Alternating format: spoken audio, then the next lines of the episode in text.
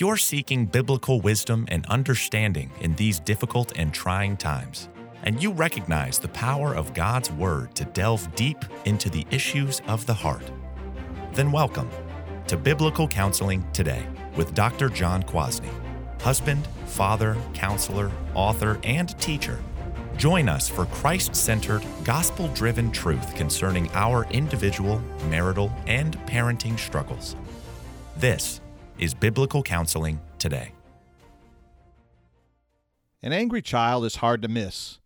He's the one screaming at the top of his lungs in Walmart when his mother refuses to buy him what he wants. She's the one who throws herself down on the floor so hard you think she must have broken her face. Or the child who stomps up the stairs and slams the door to his bedroom when he doesn't get his way. Most of our parental experiences with the angry child are pretty violent episodes. Voices raise, fists clench, veins in neck pop out, harsh words fly, and things or people potentially get hit. Things can get out of control surprisingly fast.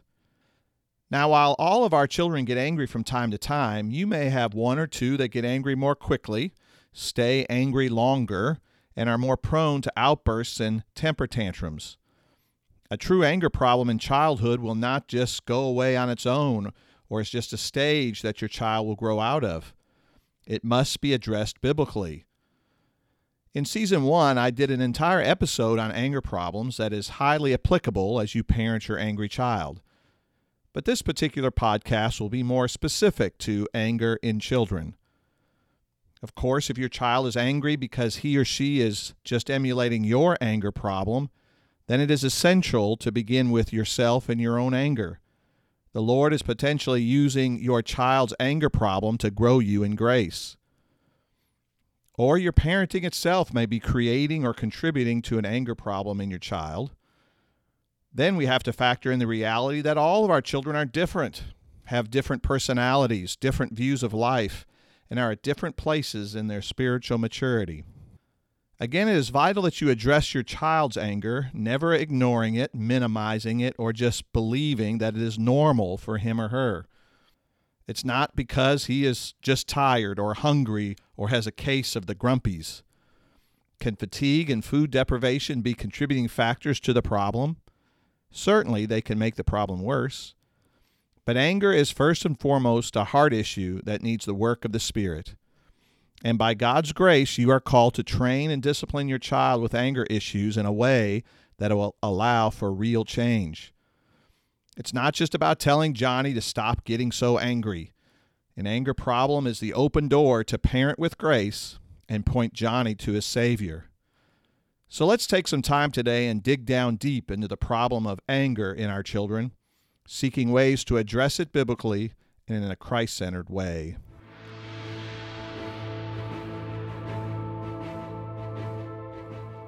Let's begin then with a familiar scripture passage on the subject of children and anger. Writing to the church at Ephesus, Paul instructs Fathers, do not provoke your children to anger, but bring them up in the discipline and instruction of the Lord. Ephesians 6 4. As parents, we can provoke our children to anger, and by extension, have a hand in the production of angry children. How do we do that? Unfortunately, the Apostle Paul doesn't give us a top 10 list of what actions a parent may do or not do that will provoke a child to anger. We don't know exactly what he had in mind. But what we do know for sure comes by the way of the context. By contrast, Paul says that parents are not to provoke their children anger, but bring them up in the discipline and instruction of the Lord. In other words, the most significant way we provoke our children to anger is by not disciplining them and by not instructing them in the Lord. To put it more bluntly, when parents refuse to say no or fail to set rules for their children or not consistently enforce them or not teach them why they must obey the Lord or not train them in godly ways, these are the main activities that will produce an angry child which is the exact opposite of what the world teaches us about angry kids. The world says that spanking a child will produce an angry child, or setting too many rules will give you an angry child, or saying no too often will produce an angry child. Today's parents are often led to believe that any form of discipline or training are the real problems and will produce a myriad of problems in our children. Will overly harsh and unloving punishment provoke our children to anger? Definitely. Will useless rules and extreme strictness that goes beyond God's word create anger in children? For sure. But loving discipline and training in grace is not an anger provoker. These parental activities are a big part of the solution to anger in children. So let's now talk about how to discipline and train the angry child. First, the temper tantrum. The young toddler temper tantrum is usually our first encounter with anger issues. You've seen it, haven't you? The yelling, stomping, kicking, throwing self on the floor, with a total unwillingness to be consoled. Now, there are several factors which contribute to temper tantrums, including fatigue, stress, hunger, temperament, and developmental issues. But at the heart level, this is anger that is being expressed inappropriately as well as improperly provoked. So, how do we handle this violent emotional explosion of anger biblically? Well, first, avoid the temptation to just stand back and let the temper tantrum happen and run out of steam somehow on its own. This is often the advice of parenting experts out there, like this one. Quote, wait out the tantrum Stay close to your child so she knows you're there, but don't try to reason with her or distract her. It's too late once a tantrum has started. Unquote. Well, this appears like we are to treat a tantrum like it's some sort of seizure. Just stand there and watch and wait for it to be over. This is the exact opposite of what a parent needs to do. We must avoid being passive and step in as soon as the tantrum begins. Now, let's be clear that if this temper tantrum happens in a grocery store or in some other public place, you may not be able to intervene the way you need to. But the principle here is that a temper tantrum demands your attention and your discipline, not just a passive waiting it out process. So, second, stay calm and patient, restraining your own anger.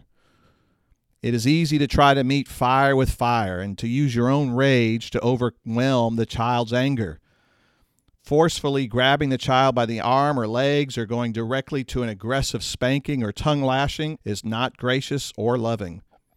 You may be embarrassed or humiliated to see your child act this way. Don't make it about yourself. Calm your own fears, anxieties, and anger before moving on. This is especially hard if the child is older and should know better.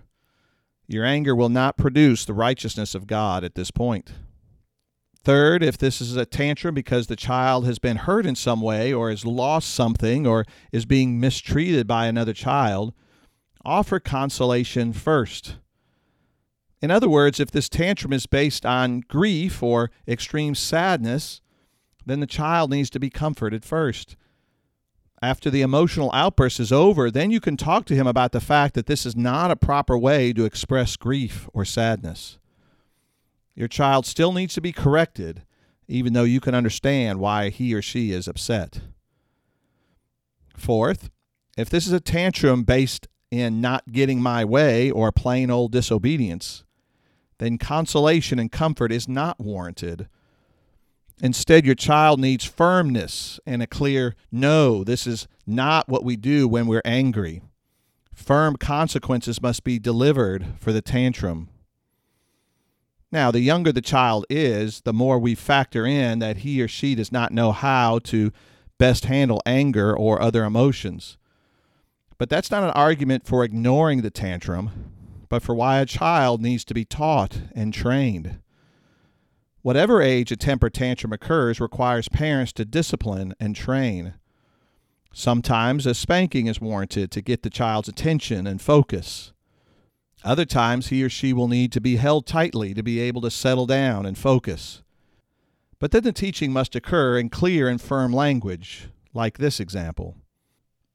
Bobby, I totally understand that you are angry because you did not get your way, but you are sinning in your anger by yelling, screaming, and throwing a fit.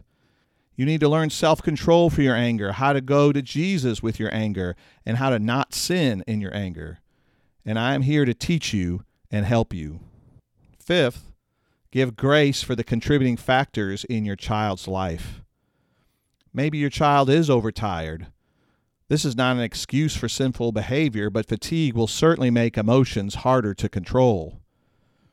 Maybe your child is upset about other things, and this event just triggered everything to come out. Maybe your child is really just ashamed or embarrassed. Or maybe your child is developmentally delayed in some way. These and many other contributing factors must be accounted for and talked about. This doesn't mean you don't discipline, but there must be grace applied for these situations and issues. Finally, pray with your child every time they attempt a temper tantrum. Help him or her to confess sinful anger to the Lord. Help him or her seek the Spirit's help to change the heart. Help him or her to ask for forgiveness and pray for ongoing growth and change in this area. Don't just assume a child will just grow out of temper tantrums. If left unattended, they will just morph into other anger problems in the future. And most importantly, never give in to the tantrum. Don't bribe your child out of it. Don't give your child what he wants just to make the anger subside. Don't even give in if your child is in Walmart and wants a toy. Common sense says that this just communicates to a child that if he wants something really, really badly, he just has to launch into a fit of anger. Don't reward the bad behavior. And remember, don't just ignore it either, somehow letting it run its own course.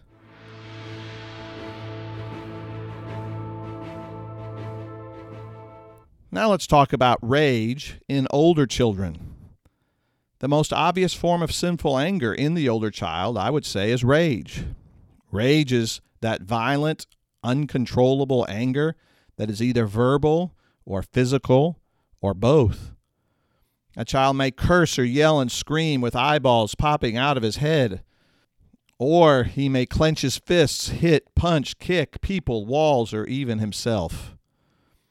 This is the anger that sends adults into anger management programs. So, how do we handle this biblically when we see it in our children?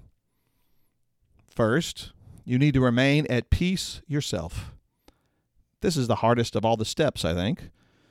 Anger in our children does provoke our own anger or fear or even rage. Proverbs 15:1 says, "A soft answer turns away wrath, but a harsh word just stirs up anger." You must be soft in this process.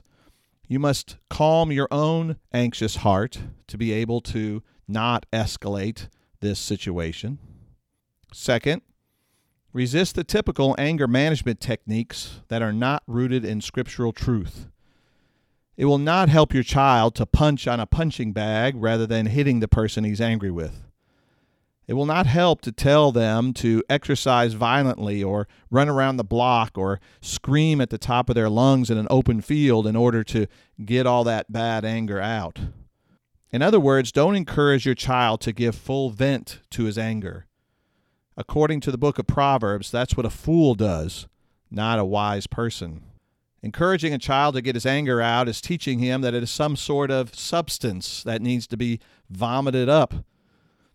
Venting anger will give way to even more anger, and it does not teach a child self control. Third, train your child to become slow to anger. An episode of rage happens so fast, doesn't it? a child hears something said to him or has something happen to him and just sort of snaps and reacts. He needs to slow down and think about what is happening in his life. This involves a better control of emotions and a willingness to stop before reacting. Some children just appear to be more thin skinned, more easily embarrassed or offended.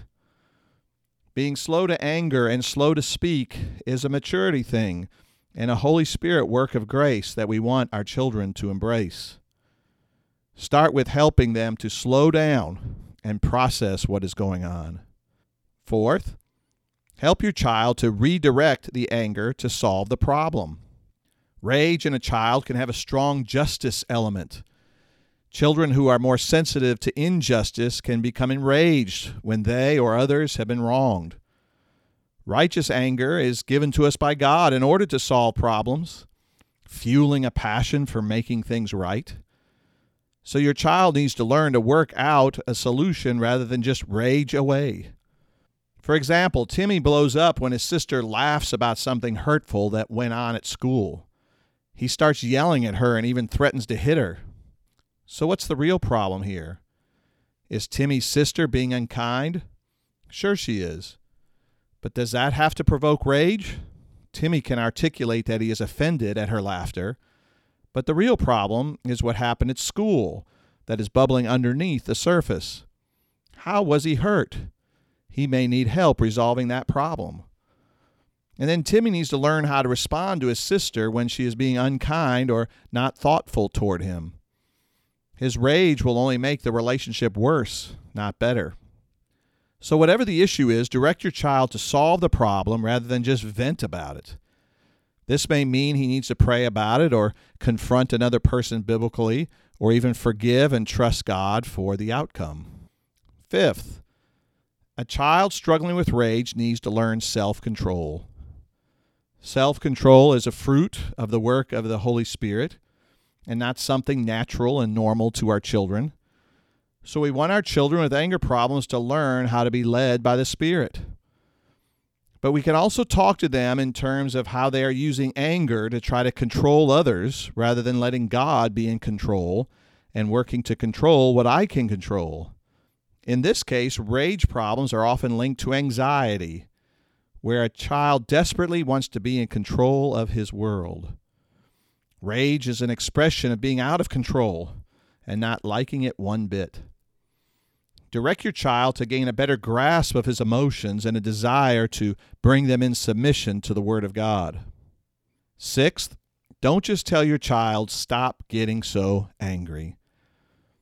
This is the most tempting thing to say to our raging children because this is really what we want just to extinguish their rage. But this lacks true compassion or empathy for what is provoking the rage to begin with. It communicates a lack of love and concern for their pain. And it sends the message that we can just somehow flip a switch and never get angry. Does that work for you in your anger? Better to teach your child that anger is understandable, that we are all tempted to be angry at certain things and in particular places. But the Bible teaches us to not sin in our anger. And the violence of rage is definitely sin. Instead of just saying, stop it, we have to teach our children what they need to start. The angry child needs to start being more others focused instead of self focused. The angry child needs to trust God more instead of handling things himself. The angry child needs to act in wisdom rather than act foolishly. The angry child needs to slow down and think rather than just react the angry child often needs to start taking himself much less seriously. Finally, rage must be solved by entrusting God with our desire for revenge and payback. That's often the fuel for childhood rage, isn't it? Your child is hurt, so he wants to hurt the person or hurt him. The child feels wronged, so he wants to make it right and is frustrated when he can't. Rage is all about revenge, oftentimes. But God tells the Christian to leave vengeance to Him. He will repay. Our child with a rage problem needs to trust that God will solve the problem and that He can be trusted. Letting go of rage biblically is giving self over to a sovereign God who loves us and fights for us. That's a hard lesson for even us adults to learn, but we must communicate it to our children over and over again.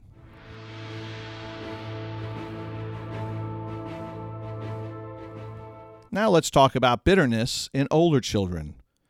Temper tantrums and old fashioned rage is what we are used to labeling as anger problems in our children. But flying under the radar is the problem of bitterness. This can be expressed in one of two main ways constant sulking or constant seething. Bitterness is that hardness of heart that comes mainly when anger is internalized, often leading in the future to depression and despair. Bitterness is often more socially acceptable because it doesn't typically involve yelling, screaming, hitting, punching walls and people, etc. Yet it is a dangerous heart problem that grows deep roots, causing division in our relationships and all sorts of other issues. So, here are some ways to address the problem of the bitter child. First, get your child talking to you. Bitterness closes a person down, clams a person up. He or she feels like it's worthless to even talk about it. Now, it may seem impossible for you to get your child to open up and talk to you about what is bothering him, but be persistent, talking about how bitterness divides and how good it can be to share what's going on in our hearts. Again, you don't want to communicate that your child should just stop being bitter or just get over it or to just quit sulking so much. You need to hear what's going on in their hearts and minds if you're going to be of any help to them to potentially solve the problem. Second, you need to teach your child the 24 hour rule. God's word tells us to not let the sun go down on our anger. In other words, we really have a day, 24 hours, to deal with our anger. Unresolved anger, day after day, just festers and potentially turns to soul killing bitterness. Sometimes your child is simply being too passive about his anger, allowing it to internalize, even becoming sinfully angry at self. Your child needs to learn how to resolve anger quickly before the sun goes down so he doesn't grow hard hearted to a particular person or situation. Bitterness doesn't solve anything, it is actually a form of passive avoidance. Third, your child needs to learn to forgive. Bitterness is that form of anger that is most unforgiving and unmerciful. So, talk a lot about forgiveness and what it really is that it is a promise to not hold a sin against the person anymore, that it is also a promise not to talk about it to yourself or to others, and that is a promise to pursue people in love, even your enemies even people who have hurt you in the first place. This includes praying for enemies as well. A child who has a tendency to hold tightly to resentment is not enjoying his own forgiveness in Christ. He or she is not recognizing the grace of God and offering it to others. Fourth, the bitter child needs to be given permission to express his or her emotions. Maybe your child thinks it's wrong to just rage and fight and yell. Of course, it is. But unfortunately, he has come to believe that all expression of negative emotion is wrong. He needs to learn that it's okay to cry, to be upset, to become outwardly angry at times. God doesn't expect us to ignore our emotions or simply stuff them away in a locked box. So don't send the wrong message that you want your child to be happy all the time or to be only positive. Allow your child to be human and to have negative emotions. Sinful stuffing of our anger is just as wrong as uncontrolled sinful venting. Fifth, your child may need encouragement in his or her relationships. Bitterness in our children often comes from poor relationships or an unwillingness to work in difficult relationships. Maybe your child just likes to be a loner. Isn't that okay? Well, it depends. Is there bitterness in the heart? Is there self centeredness and self protection involved? Is there the desire to avoid hurt and pain? We'll talk more about relationships and children in another podcast. The point is that your children will not properly deal with his tendency to be bitter if he doesn't learn to be a better friend, a better sibling, even a better better son. Don't allow your child to avoid relationships just because it is easier. Finally, don't even allow your child to withdraw from you, or most certainly from Jesus. Bitterness as a problem of the heart is a spiritual problem. The bitter child who is sullen or sulky will often not even want the love of parents or think that their parents don't really love them. This is also easily injected into a, their relationship with God. the bitter person comes to believe that God doesn't love them either. So pursue your bitter child in love. While it may be easier to avoid him or just let him sulk in his room, don't allow that to happen. Go after him. Love him. If you just leave a child to herself, she will learn patterns of being an orphan in all of her important relationships. Keep pressing forward. That may get the bitterness to the surface as well when your child becomes annoyed that you keep pursuing. Remember, bitterness is an anger problem and will not resolve on its own. Give your child the opportunity to learn and to move towards Christ, not away from Him.